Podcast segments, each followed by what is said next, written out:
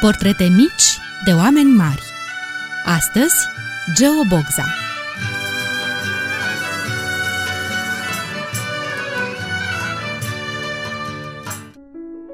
Bine v-am regăsit, dragi prieteni! Astăzi vi-l vom uh, povesti pe Geo Bogza, un om întreg, pe care odată ce îl veți descoperi, îl veți iubi toată viața.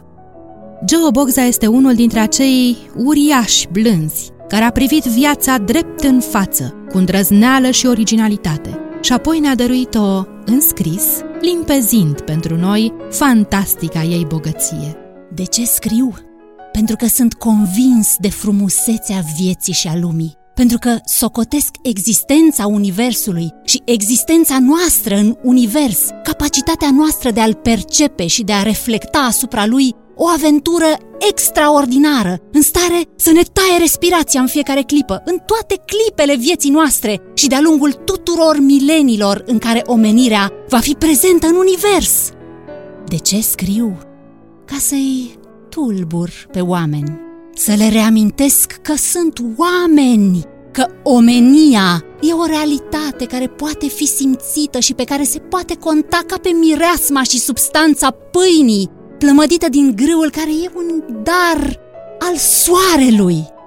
Geo Bogza s-a născut la Ploiești pe 6 februarie 1908, ca fiu al lui Alexandru Bogza și al Elenei Rea Silvia, mama sa, despre care scriitorul spunea că era blândețea făcută femeie.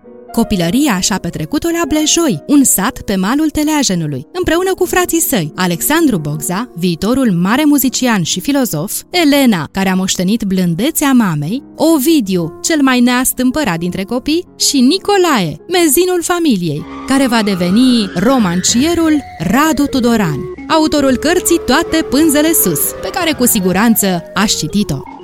Teleajenul este râul copilăriei lui Geo Bogza. În apele lui, băiatul a învățat să înnoate, descoperind gustul independenței și al aventurii. Obișnuia să se scufunde ținându-și respirația până în adâncul misterios al râului, de unde lua o mână de mâl și l ducea la suprafață triumfător, ca pe un trofeu din alte lumi îndepărtate. Wow. Cuvântul departe l-a fascinat pe Bogza încă din copilărie. De departe se auzeau clopotele bisericii.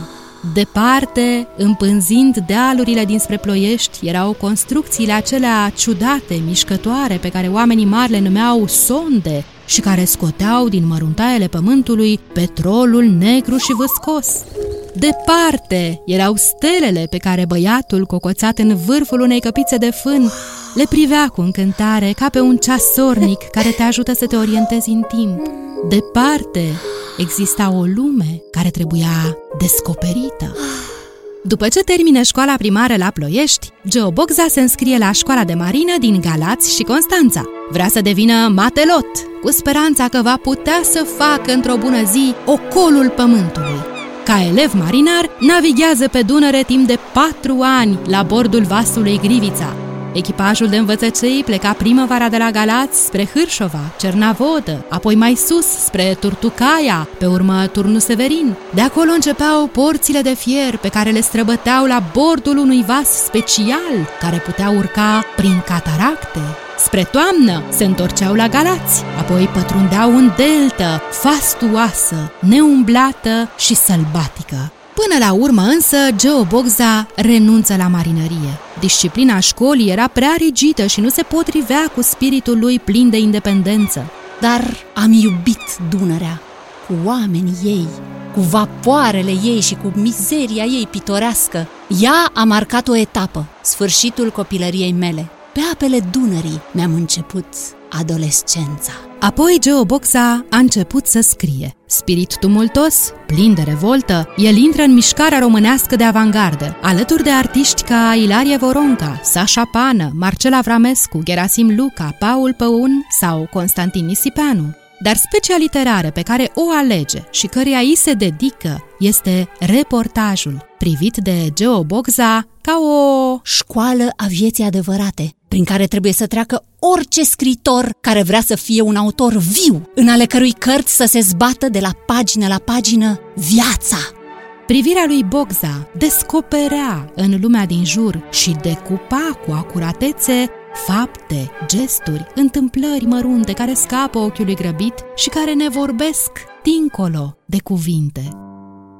Cândva, pe pervazul ferestrei a sosit în zbor un porumbel. De-a lungul anilor pe care i-am trăit, mă obișnuisem cu aterizarea întotdeauna neașteptată și întotdeauna binevenită a unor asemenea mesageri. Dar vizita acestuia a fost extraordinară.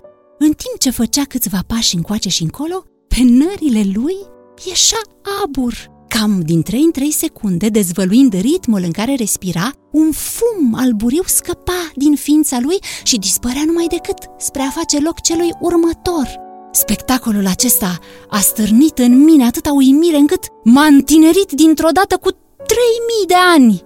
Îmi petrecusem copilăria printre oameni și boi și cai, a căror respirație devenea vizibilă în timpul iernii, dar nu văzusem niciodată respirația unei păsări și nici nu-mi imaginasem că ar putea fi văzută, iar ea mi s-a părut un miracol.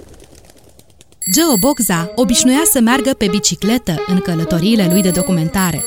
Înalt și subțire, cu sprâncene stufoase peste ochii negri și ageri, cu pălărie cu boruri largi și cravată veselă în picățele, scriitorul pe bicicleta sa era o adevărată apariție. Întrebat odată ce anume duce lumea mai departe, întrebările sau răspunsurile, Geobogza a replicat Când întrebările, când răspunsurile Știți, e ca pedalarea pe bicicletă Prietenii îi spuneau lui Geobogza Mahatma, adică suflet mare. Avea o lentilă specială cu care vedea viața, oamenii, lumea. A scris cu bucurie și cu talent, dar și cu trudă, încercând să ajungă la esența lucrurilor. Se spune că a căutat timp de trei ani cuvântul potrivit pentru expresia un început de surâs din volumul său de reportaje Cartea Oltului. Geo Bogza a trăit cu luciditate și a supraviețuit cu dragoste. Orice om pe care nu pot să-l iubesc este pentru mine un prilej de adâncă tristețe. Orice om pe care l-am iubit și nu pot să-l mai iubesc înseamnă pentru mine un pas spre moarte. Atunci când n-am să mai pot iubi pe nimeni, am să mor. Voi, cei care știți că meritați dragostea mea, aveți grijă să nu mă ucideți.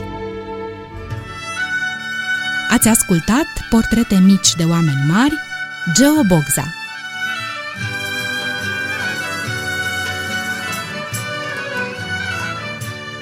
Au adunat toate acestea privind prin sufletul timpului cu dragoste și bucurie ale voastre prietene Lelia și Dana.